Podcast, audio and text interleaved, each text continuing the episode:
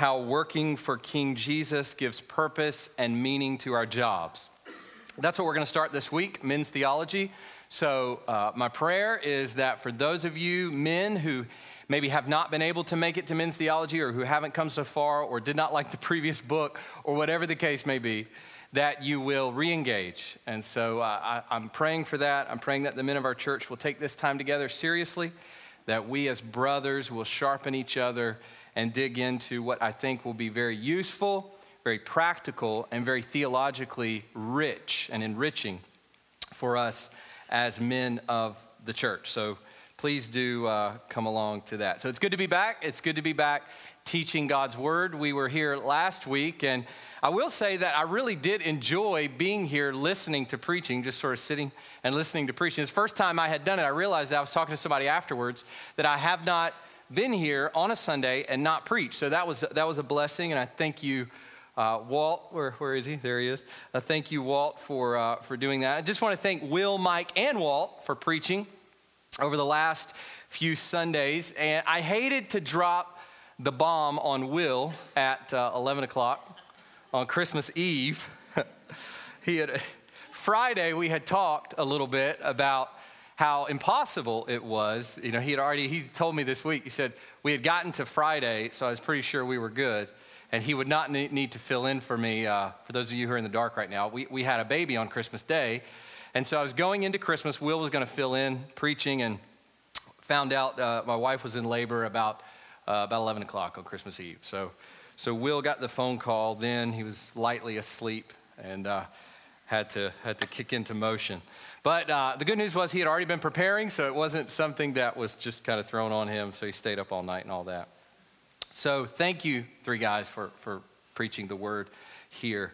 And also want to just thank all of you for your prayers, for meals, for cards, for your kindness towards us as we've had a child. What a wonderful church family this is. It's such a blessing to belong to a church family, but it's such a blessing to belong to this church family.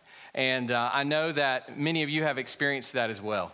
As you've had people in your family pass away, or you've had children or other things going in your lives, you have experienced the love and kindness of Jesus. That's ultimately what it is the love and kindness of Jesus flowing out from his disciples, from his people here at Four Corners. So thank you for that. So today we jump back into Titus after a little bit of a hiatus. We've been away from Titus now for about a month. With Christmas, we, we went into some Christmas passages, and then with us having a baby, we've been out of touch with Titus for a while, which is kind of funny because we got all the way to the very end, and then we're having to take a break, and now we're coming back for the very last section. So we're coming back to Titus. We're going to be in Titus, but then we're going to be out again uh, very shortly. Today, we will look at the last section of this epistle from Paul to Titus. And then next week will be a final reflection on the book as a whole. And so the hope next week is that we will kind of travel back over everything that we've looked at, tie up this book, and uh, wrap it up, and be able to then move on to our next series, which will be an exposition of the Sermon on the Mount, Matthew 5 to 7. So that's where we will be spending time for probably quite a bit of time. Uh, I, once again, I can't really tell you how long, but we will, we will be there for a, a good bit and just enjoying the riches of that wonderful passage. I think in a lot of ways, our time in Titus has brought us back to kind of ground zero for the Christian life, brought us back to how, how the gospel of grace and how good works and godliness and all of that come together perfectly in the Christian life. And uh, I think as we've gone back to the beginnings of the Christian life, really, some of these first principles, it's helpful to go back to a passage like the Sermon on the Mount. Also, very foundational for understanding who we are in Jesus, who Jesus is, and what he came to do in our lives, and how we are to live out the Christian life. So that's where we are headed next. So, as we come today to the final section of Titus, what we find, I think, in this passage is a picture of gospel partnership. So go ahead and turn there if you will. Probably already there. Gospel partnership. And we're looking at these final verses, this final section. It, it has the heading in the ESV, final instructions and greetings. not the kind of passage, you know, not the most uh, exciting passage, it's kind of like studying the gene- uh, genealogy or, uh, or something of the sort. You know, this, is, this doesn't appear to have very much in it of uh, Christian application. But I think that what we do find here is very important for us as we come to the end of our study. So, a gospel partnership. Let's read these verses 12 to 15.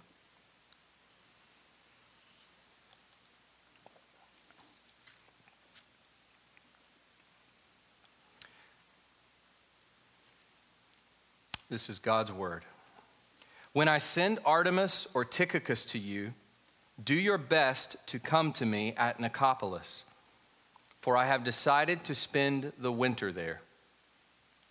Do your best to speed Zenas the lawyer and Apollos on their way. See that they lack nothing. And let our people learn to devote themselves to good works, so as to help cases of urgent need and not be unfruitful. All who are with me send greetings to you. Greet those who love us in the faith. Grace be with you all. Let's pray.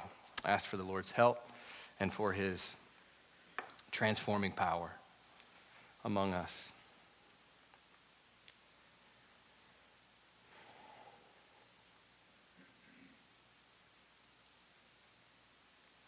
Our Father, reminder after reminder we receive from you of your great love for us, of your faithfulness,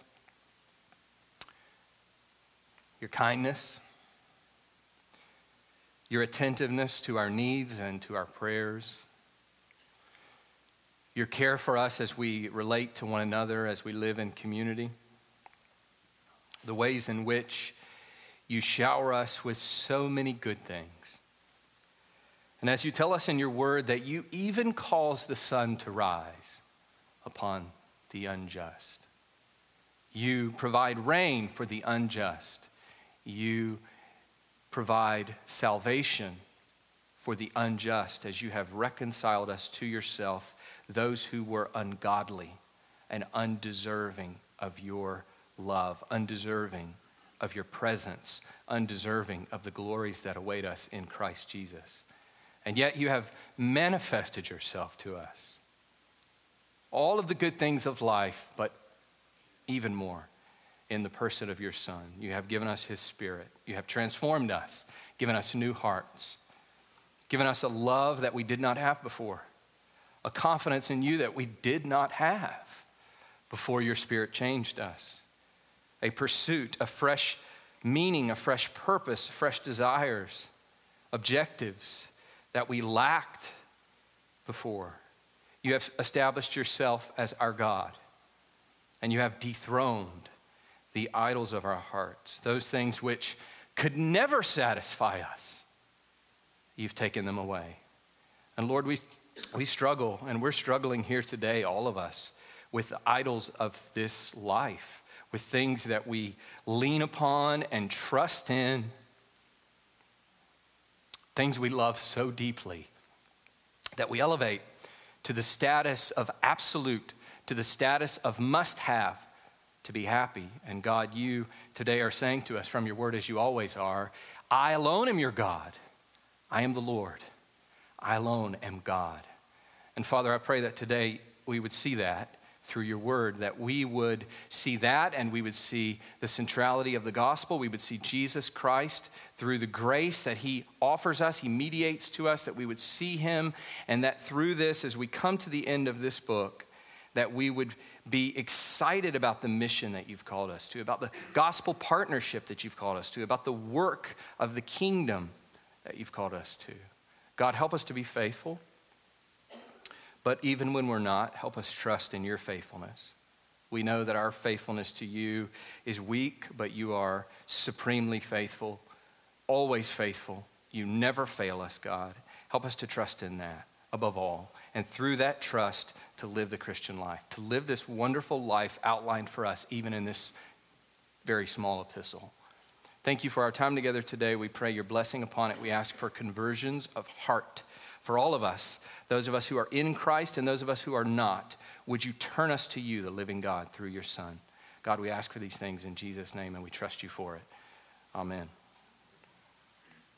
So, what is the big idea for today? What are we going to be looking at? And it's this this gospel of God's grace, mediated through Christ, that Paul has so fervently and clearly declared throughout this epistle. I mean, we've got these two amazing mountain peak passages on the wall here. We've got Titus 2 11 to 14 and Titus 3 3 to 7. These amazing nutshell versions of the gospel as it's been explained to us, so fervently and clearly explained by the apostle here. This gospel is a message that is carried along and lived out through the partnership of those who have been transformed by it. That is the means by which we live out the gospel. That is the means by which it is propagated. We must partner together those who have been changed in the heart by God's grace. So I want you to notice this before we get into the details of this passage. The big thing that you should see here is all of the people mentioned as partnered together in this little passage, verses 12 to 15. Look at all of the people mentioned here, just kind of going through looking at it. When I, there's Paul, send Artemas, there's another figure, or Tychicus to you do your best to come to me at Nicopolis. Who's he talking to? Titus. So we have Paul, we have Artemas, we have Tychicus, we have Titus. Then he says in verse 13, Do your best to speed Zenas, the lawyer, and Apollos. We have those two guys on their way. Verse 14, let our people, he's talking about the Cretan Christians, the believers that, that Titus is entrusted to, to preach to and to instruct and to care for. They're in Crete, so we have those individuals.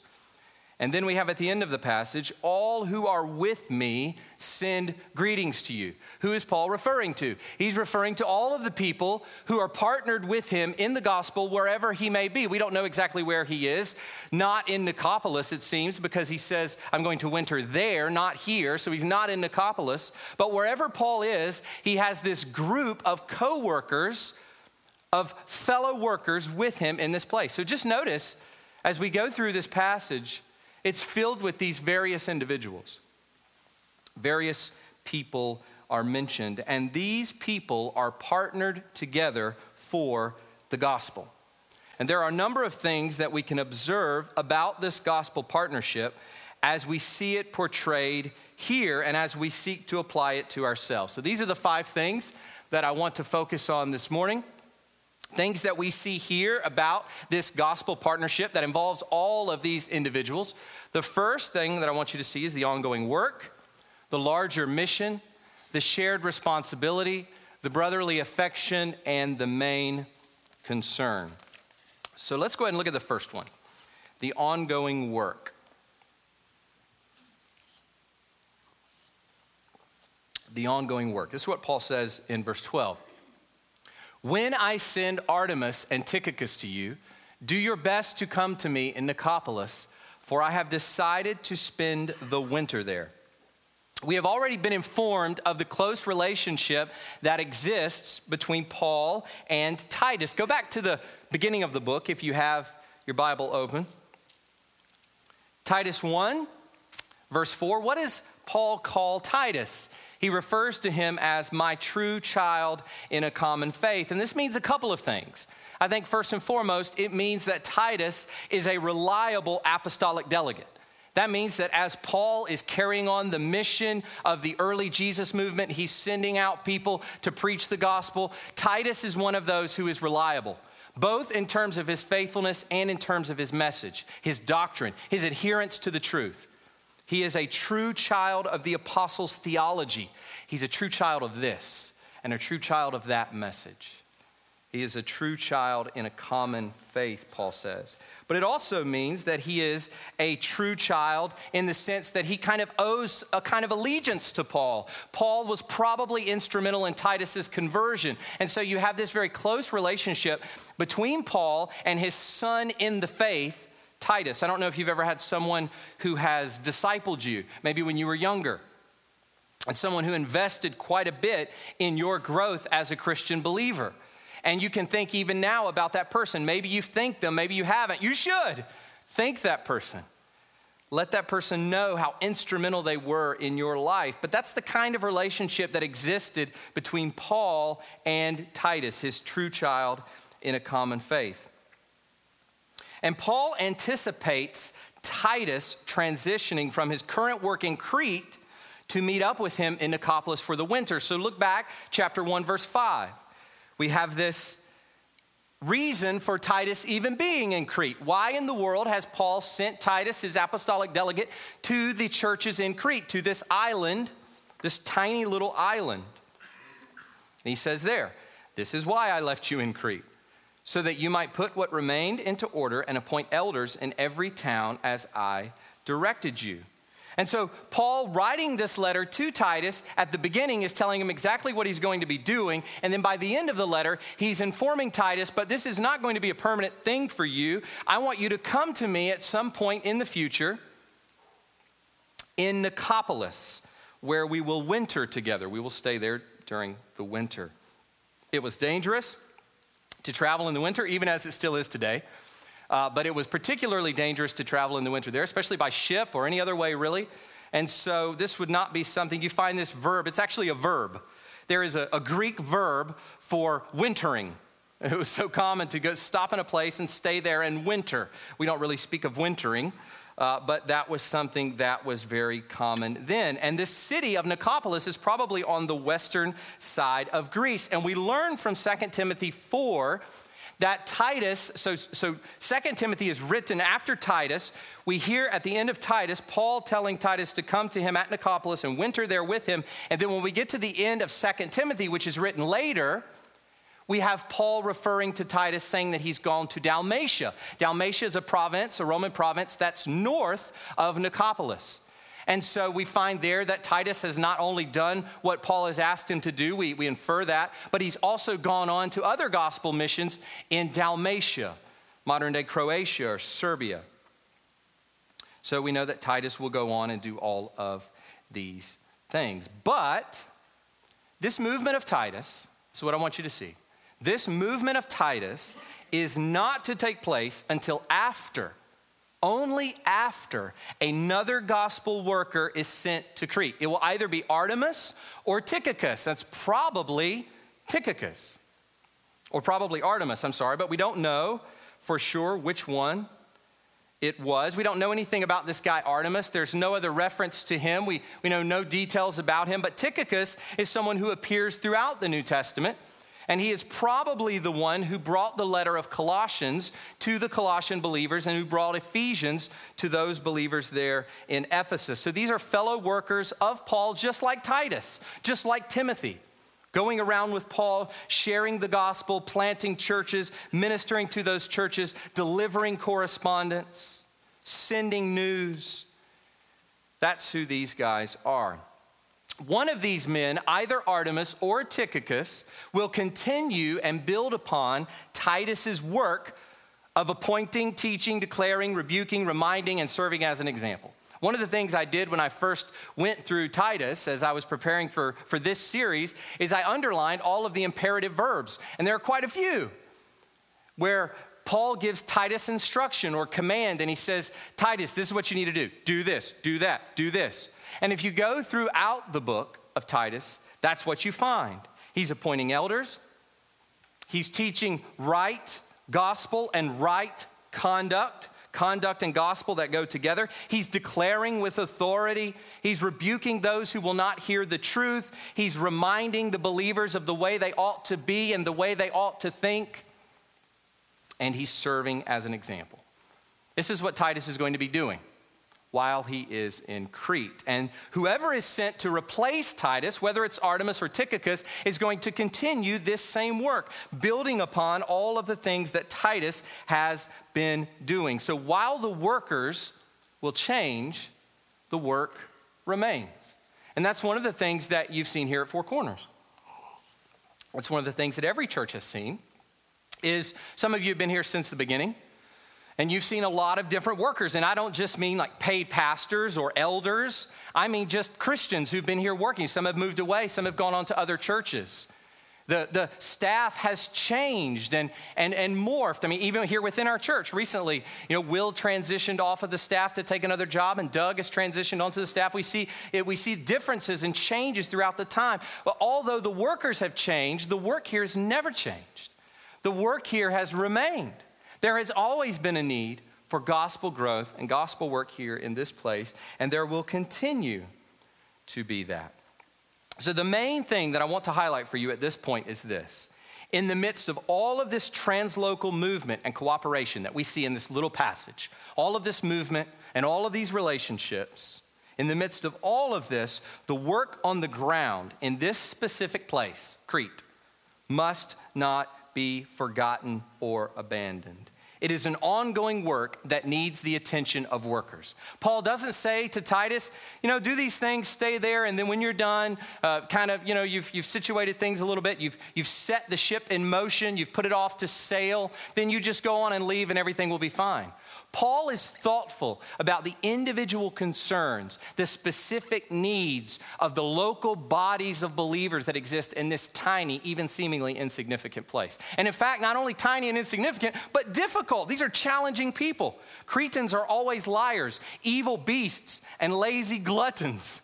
Who wants to be described like that? Well, that's the way that the ancient world described the Cretans. You see this in the opening chapters in chapter 1 as paul describes the cretans or he says uh, he doesn't say that's from his own opinion. He says this is what one of their own people says.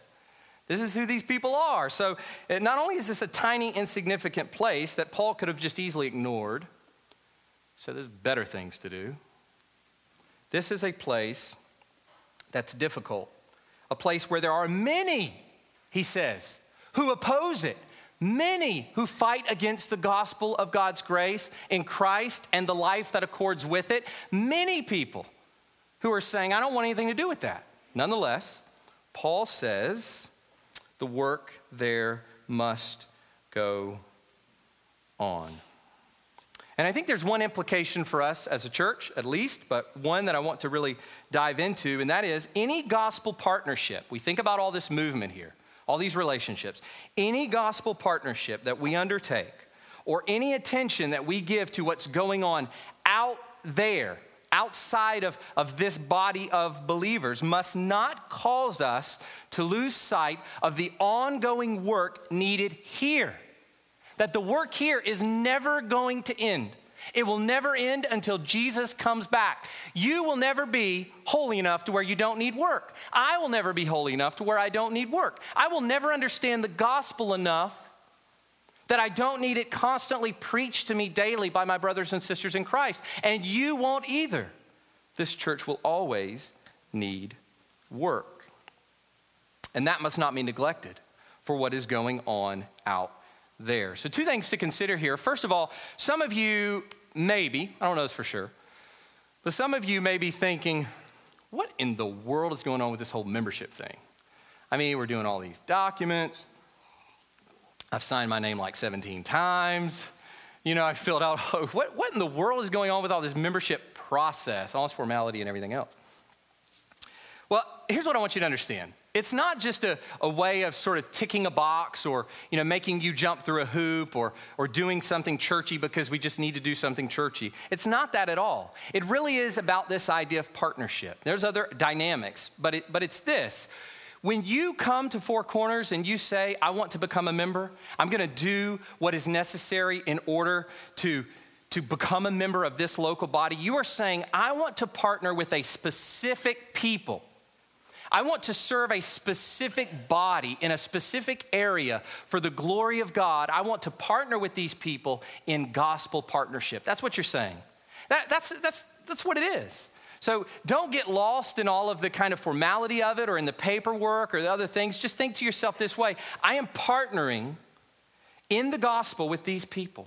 And I'm going to love them and they're going to love me and I'm going to serve them and they're going to serve me. I'm going to fail them and they're going to fail me, but we're going to do Jesus' work together. We're going to commit to it, we're going to dig in deep, and we're going to make this our life. That is what it means to be a member of a local church. I also want to encourage you in this if, if you find yourself sometimes being so interested in all these other things going on out there, but not really interested in what's going on in the local church here in this place, the ongoing work here. That may be an indicator that you don't really understand the way that God wishes to work in the world, that He's doing something here in this local church as He's doing in any local church. And sometimes we sort of are reaching out out there, doing this sort of outside mission, but there's really no emphasis or attention here to what God is doing in this place. So, just a reminder here, I think, for us that there is an ongoing work here, just as there was in Crete, there's an ongoing need here just as there was in Crete. But there is more to consider as we move to the next verse. So let's go to verse 13. So we have the ongoing work, and we also have the larger mission. So these two things have to be held together. Do your best to speed Zenas, the lawyer, and Apollos on their way. See that they lack nothing. See that they lack nothing. You know, sometimes we fall into a dichotomy of inward looking or outward looking. This is something we've talked about a little bit as a church, you know, from, from the pulpit, we've talked a little bit about this. Are, are we an inward looking church, an outward looking church? To, to what extent, what ratio, what percentage? And to me, I think just as with grace and godliness, it's a false dichotomy. We're both, we're always both. We're always attentive to the needs that God has presented to us here as we serve this local body as we covenant with this local body, but we're never missing the larger mission into which this work is situated. And so we have the ongoing work here with the previous point, and we have the larger mission out there going on around us with this verse. So here we have two other individuals we're we're introduced to, not Artemas and Tychicus. We've moved beyond those guys. One of those will come to Crete. But here we have two others Zenas, we don't know who he is either. This is the only place he's mentioned. And then we have Apollos, and he is a, a kind of a fairly fina- uh, pronounced figure in the New Testament, but he doesn't really get a lot of space devoted to him. If you want to know a little bit about Apollos, go to Acts 18. That's where he is described. He's a Jew from Alexandria, and he's kind of known for two things. He's an eloquent speaker and he's knowledgeable in the scriptures. This is who this is the way that Paul he's, he's uh, particularly so in both of those areas. He's, he's kind of uh, distinguished in those ways, and so he pops up in a number of places. In fact, in the church of at Corinth, they began to split up into factions, and there's a group who says, We are of Apollos. We are Apollosites. I don't know what you, would, what you would call those guys, what they called themselves. But they were followers, as they saw it, of Apollos as the great teacher. And then you had those who were of Paul, and those who were of Cephas, and then those who were of Christ, as though he's just sort of uh, among the other guys. And Paul was coming in bashing this craziness, this faction, this divisiveness. And he was saying, This is ridiculous. Who is Paul? Who is Apollos? But servants it is God who does the work. We are nothing. One plants, one waters, but it is God who gives the growth. Who are Paul and Apollos? But that just gives you a little bit of an understanding of Apollos. He's a pronounced figure, but doesn't get a lot of mention in the New Testament. These guys are coming to Crete. And it appears that these men are the ones who are delivering this letter from Paul to Titus. So, oftentimes, when you find in a letter a mention of an individual who they're supposed to greet, that's an indication probably that this is the person who's bringing the letter. Bringing the letter and handing it to Titus. Sailing in, getting off the ship, coming in. Titus, here, a letter from the apostle.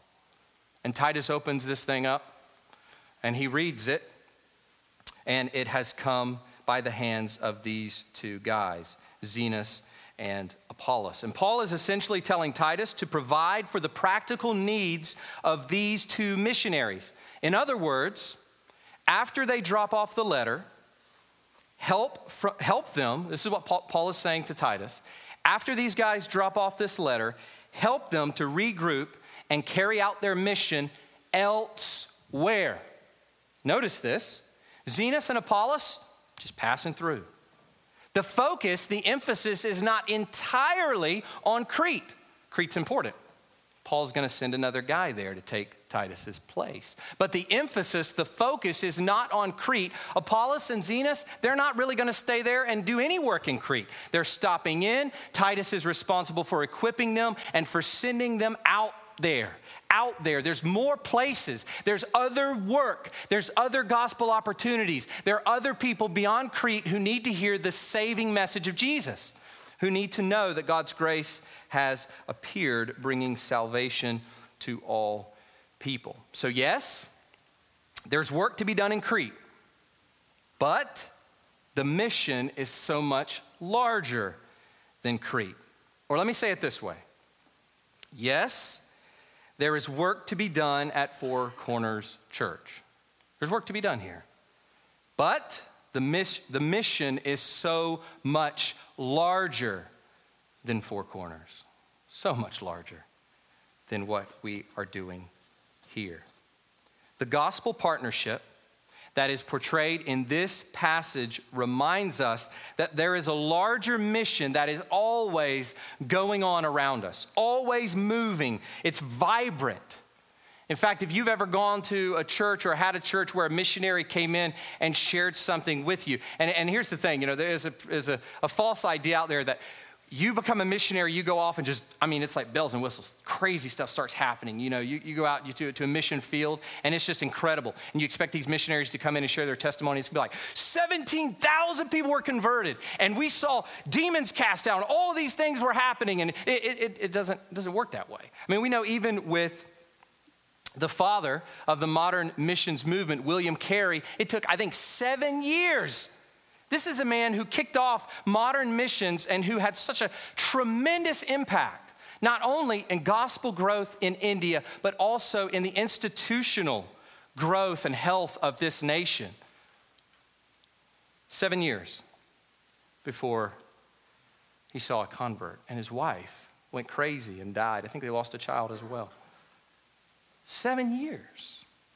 So you don't always see that kind of explosive gospel growth, but that work is going on. And those of you who have sat in and heard a missionary uh, share their testimony, you've realized that. You've been cued into that. You've, you've realized that God is doing things outside of your little box. That He is working always, doing mighty things in His Son's name all around the world. In all the families of the world, He is working in incredible ways. So there is a larger mission going on all around us, of which we are simply a speck, a tiny, small part. In case any of us has an inflated view of self, nope, a speck, just a speck. Our needs, our concerns, our struggles are only a tiny slice of the whole, just a small slice. That goes for your life and all your struggles, all your needs, all your prayers. That goes for our, our church. All the prayers and concerns that we have as a church, as an elder board, just a tiny slice of the whole. And just think about this for a moment. How many divisions, how many arguments and quarrels and all kinds of craziness in the church would be avoided if we did not have an overinflated view of all of these things. If we did not have an overinflated view of all of our little needs and struggles and situations and the things, you know, people joke about the color of carpet and walls and so forth. That's kind of an extreme version of that, but but but all kinds of things that we focus on, it's because we have an overinflated ultimately. It's because we have an overinflated view of our significance. We should not. We should realize we are just a small part of what our Lord God is doing all over the world.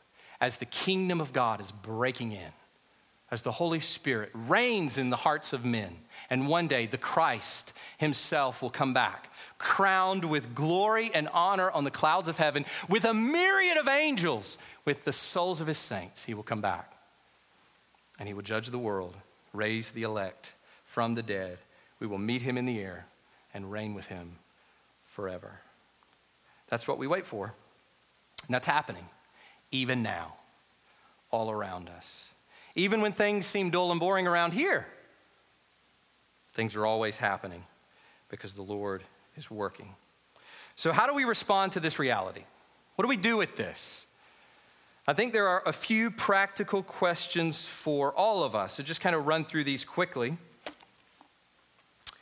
So, first question How can your gospel community group join with other believers in our community to carry out the work of the Lord? How can we as a church engage with other churches? Say, brother, sister, I know you don't go to our church, and you may even have some differences we don't really like, but we love you because you're a brother and sister in Christ, and we want to be about the work of the Lord here. How, how can we help? How, how can you help us? How can we help you? How can we get busy about God's work together? And to what extent are we, gospel community group leaders, those of you who serve in this position, pursuing this, pursuing this for your group? Finding out what's God doing around here in Newnan, What's God doing beyond Newnan, What's God doing out there? I want to get plugged in. I want to get involved in that. We don't need to be so focused on just our little group and our little meeting and our little things. We need to be out there, engaged in this partnership that's going on all around us. How can I, as your pastor, do more to build relationships and partnerships with other pastors? This is something that I need to be doing more of. As, as I'm talking to these guys saying, what, you know, what's your church doing? How can we relate with you? How can, how can we work together to, to solve this need, to, to support this situation? How can we be more intentional about equipping people within our church to go out and plant or revitalize other churches. Now, one of the things that can happen, and this goes back to the previous point, is you, you know, in church planting, one of the things that can happen is you just sort of, just church planting just for its own sake. And, and so you just plant a church, and it doesn't matter how healthy it is or how well equipped and resourced it is, then you're just like, uh, the next one, uh, the next one. And you just try, it's just about numbers, just about planting as many churches as you can, and they all die. It's like, why did we do that? That was foolish. So it's not that. It's planting strong, healthy, good, vibrant, long standing, biblical, gospel centered churches that will then go on and plant other churches. So, to what extent are we doing this as a church? You know, I've asked, I've talked to some of you, if you're interested in church planting, if you're interested in that, come and talk to me. If you're interested in vocational ministry, come and talk to me. I, am interested in knowing what's on your heart the things that you have prayed about. And then finally, how can we turn our eyes to the nations? You know, there are people in the world who've never heard the name of Jesus. We all know that, but we don't really think about it. People all over the world who have never heard of Christ, our Savior. They don't know anything of that. They don't know their hearts can be regenerated and renewed and they can become instruments of God in the world. They don't know that they can be zealots for good works, possessions of God, owned by God. They don't know that all their sins can be forgiven, that God justifies the ungodly in their sins out of their sins. They don't know. They don't know Jesus. They're on their way literally to hell. And God says, Go go to them. That's what it means to be on gospel partnership, to be in gospel partnership, and to recognize that there's a larger mission all around us. So, these are the sorts of questions that we are meant to ask, I think, as we come to this picture of gospel partnership at the end of Paul's letter to Titus.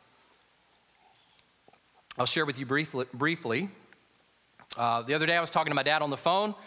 We were talking on the cell phone, and he got a, he was in his church office. He got a, he's a pastor. He got a phone call from a missionary, some random missionary, just asking for support.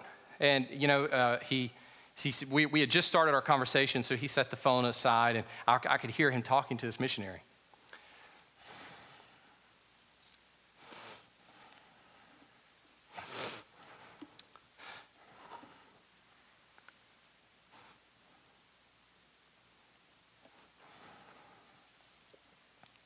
And the guy asked him for support, and, and uh, the church, you know, was not able to support in this specific way.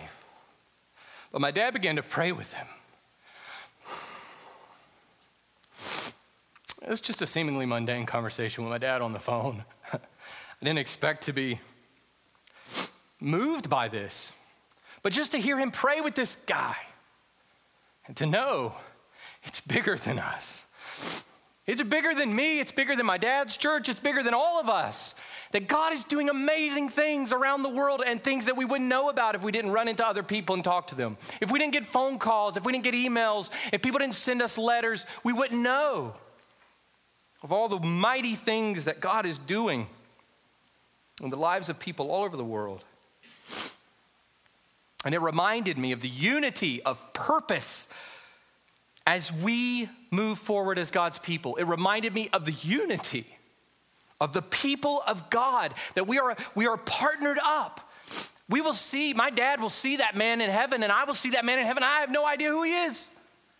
And we will see all kinds of people and get to know all kinds of people in heaven that we've never met or never even considered, never even thought of.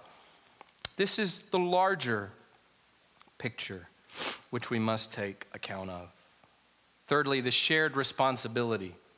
Titus 3:14 and let our people learn to devote themselves to good works so as to help cases of urgent need and not be unfruitful. Up to this point, we've had only the names of specific individuals, key personalities involved in the planting and leading of early churches. And you know, it's funny because if you were to think about Christianity today, probably we all kind of do this, and it's not the way it ought to be, but it's inevitable. We tend to think of individual people we tend to think, you know, uh, I, I just mention him. Uh, if Will, Will, Will uh, would be mentioning him. John Piper or Timothy Keller or uh, all of these other guys that we that we follow, and there's many, many more. Matt Chandler and so forth. These these well-known guys, and that's who we tend to think about. And we do this with church history too. So you go back, you think about the patristic period. Well, who are we talking about? We're talking about the church fathers. We're talking about specific individuals: John Chrysostom and Augustine and Ambrose and Jerome and so on and so forth. And the, the Reformation. Well, immediately, what comes to mind? Movement among the people? No. You think about Martin Luther and John Calvin and John Knox and uh, all of these other guys. That's what we tend to think about. Key personalities involved in the planting and leading of early churches. But now we come here to what is the real powerhouse behind the growth of the early Jesus movement the ordinary folks who make up the churches. How did Zenas and Apollos go on to do their work?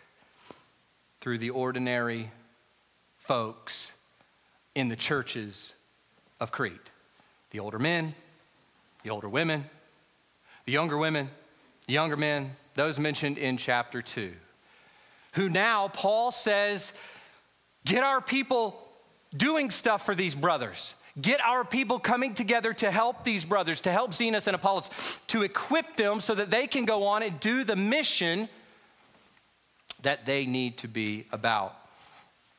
Remember in chapter 3, verse 8, Paul says this in Titus here the saying is trustworthy, and I want you to insist on these things so that those who have believed in God may be careful to devote themselves to good works. These things are excellent and profitable for people. So, Paul is essentially saying this okay, the rubber is going to meet the road when Zenas and Apollos come to you. So it's not just, you know, we think about good works, it's not just this vague idea like, yeah, good work sounds really good. Good works sound really good when you're in your devotional time with a cup of coffee and you're reading the Bible and, you know, you're just nice and warm and cozy and you, you just, you know, there's nothing lying in front of you. Good works sounds great. We meditate on it, sounds exciting. But good works doesn't sound all that exciting when it's right on your doorstep and it hurts a little bit. It costs a little bit. It involves lots of sacrifice. Then when good works doesn't sound very good at all. So Paul's saying uh, there's a good work opportunity coming up for you. Zenas and Apollos coming to town. Get our people geared up to do what I've been telling them they need to do. Romans 12, 13 says, contribute to the needs of the saints and seek to show hospitality. That's essentially what he's asking. Titus, encourage the people to do this very thing. Have you ever thought about this? It really does, the work of the Lord really does come down to you. Have you ever thought about that?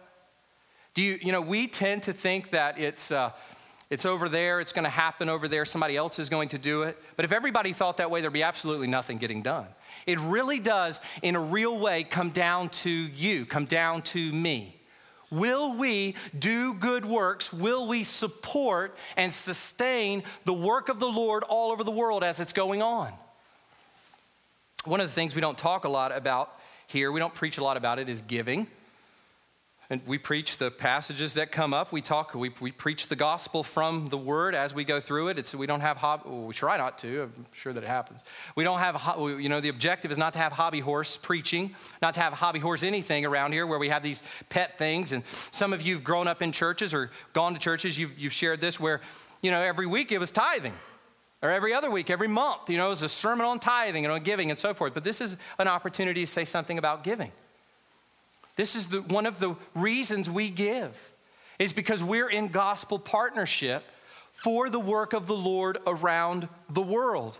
And that is one of the ways that that takes shape. The Zenuses and Apolloses of the world need money, they need support. The work of the Lord must always be supported in that way and many other ways. So, as we look at this picture of gospel partnership, at the end of Titus, we see so far the ongoing work, the larger mission, the shared responsibility.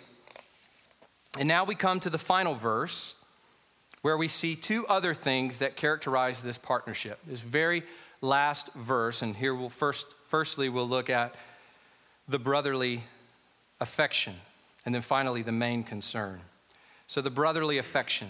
Verse 15, the first part of verse 15 all who are with me send greetings to you. Greet those who love us in the faith. As we continue to look at this gospel partnership, we see that this partnership is not just a logistical thing. You know, think about it so far. We got the manpower, we got the itineraries, the agendas, the resourcing, the resources. Those ideas sound pretty cold. Those ideas can sound kind of cold and detached, the nuts and bolts, the business of it all. And in fact, so often ministry can become that. It's very easy for the work of the Lord to be nuts and bolts logistics, agendas, itineraries, task lists, and so forth. That that is what the work of the Lord is. It just becomes this dry, cold thing, logistical thing. But we are given no room for that. No room at all for that impression as we come to verse 15 and we see these warm greetings and the mention of love. It becomes clear to us that as we dig down deep into this gospel partnership, we're not just talking about being busy, we're not just talking about doing certain tasks or work or whatever, we're talking about this vibrant, living, warm, loving, gracious thing that is gospel partnership. Romans 12:10 love one another with brotherly affection. Romans 16, 16, he says, greet one another with a holy kiss. All the churches of Christ greet you. There's a discussion over what this holy kiss was, but it was, a, it was an expression of affection between believers. That this is the way you greeted a, a, a fellow believer in Jesus, or as you would say, a brother in Christ, an eternal brother, an eternal sister in Christ. All of this work and all of these relationships are bound together by the powerful love of God that is infused into every believer by the Holy Spirit. And that's what we see here. In verse 15, all who are with me send greetings to you. Greet those who love us in the faith. You see Zenas, you see Apollos, you see Artemas, Tychicus, Paul, Titus, the Christians with Paul, the Christians at Crete. And what is it that binds all of these people together so tightly? It's love. And it's not just human concocted love, it is infused into them by the Holy Spirit of God. In fact, it is this, as Jesus says, at the end of John 17, for those of you who remember going through John 17, beautiful chapter.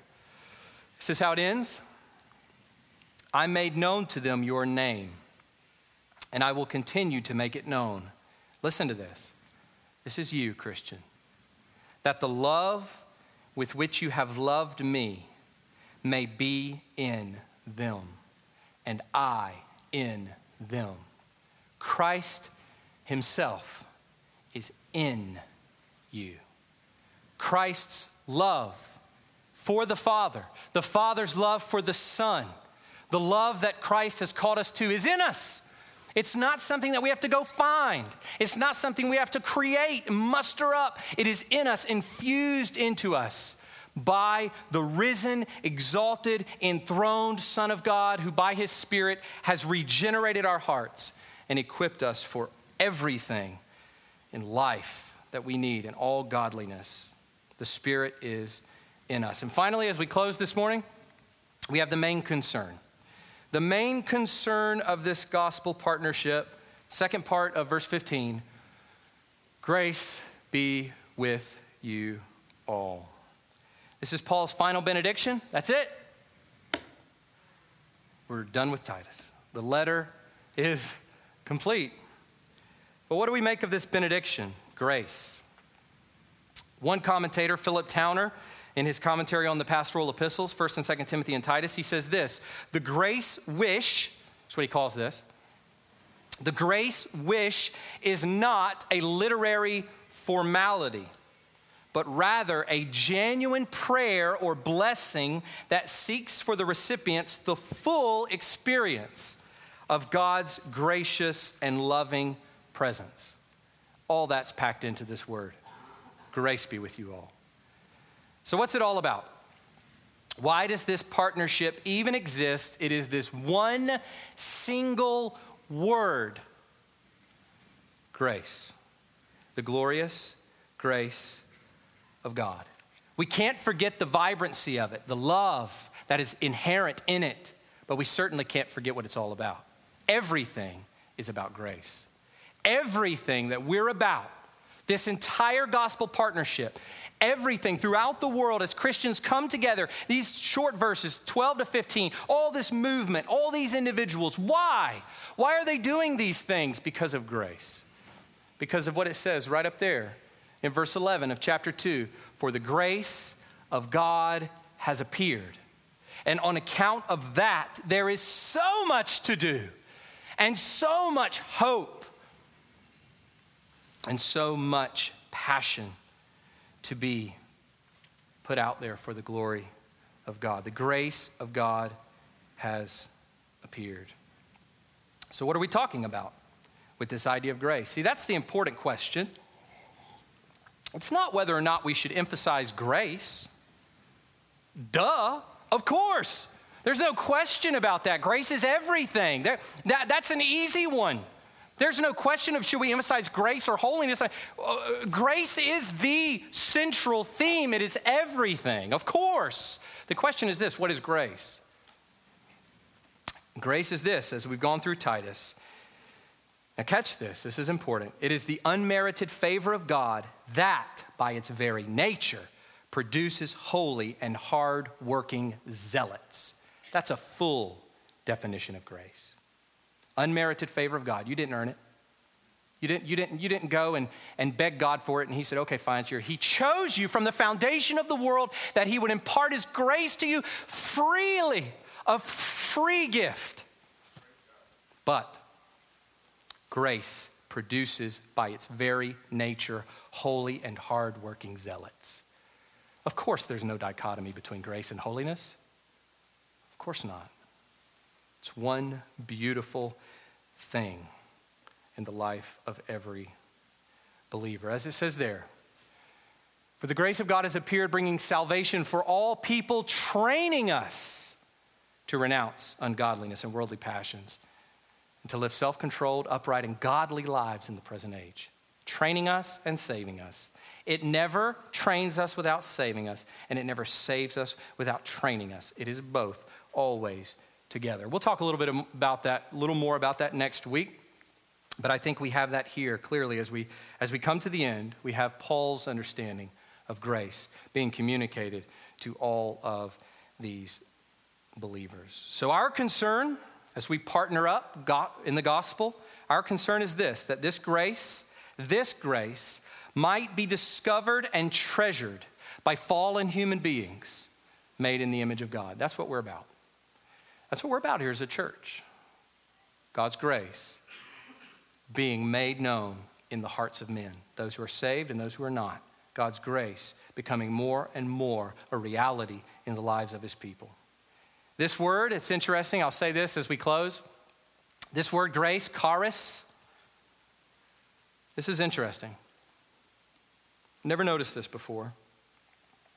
This word is at the beginning and the end of all of Paul's epistles. Every single one. Every single communication of Paul is a grace sandwich. It is grace at the beginning and it is grace at the end. It is all grace. And it must be at the beginning and at the end of all that we do. It must be our main concern. Let's pray.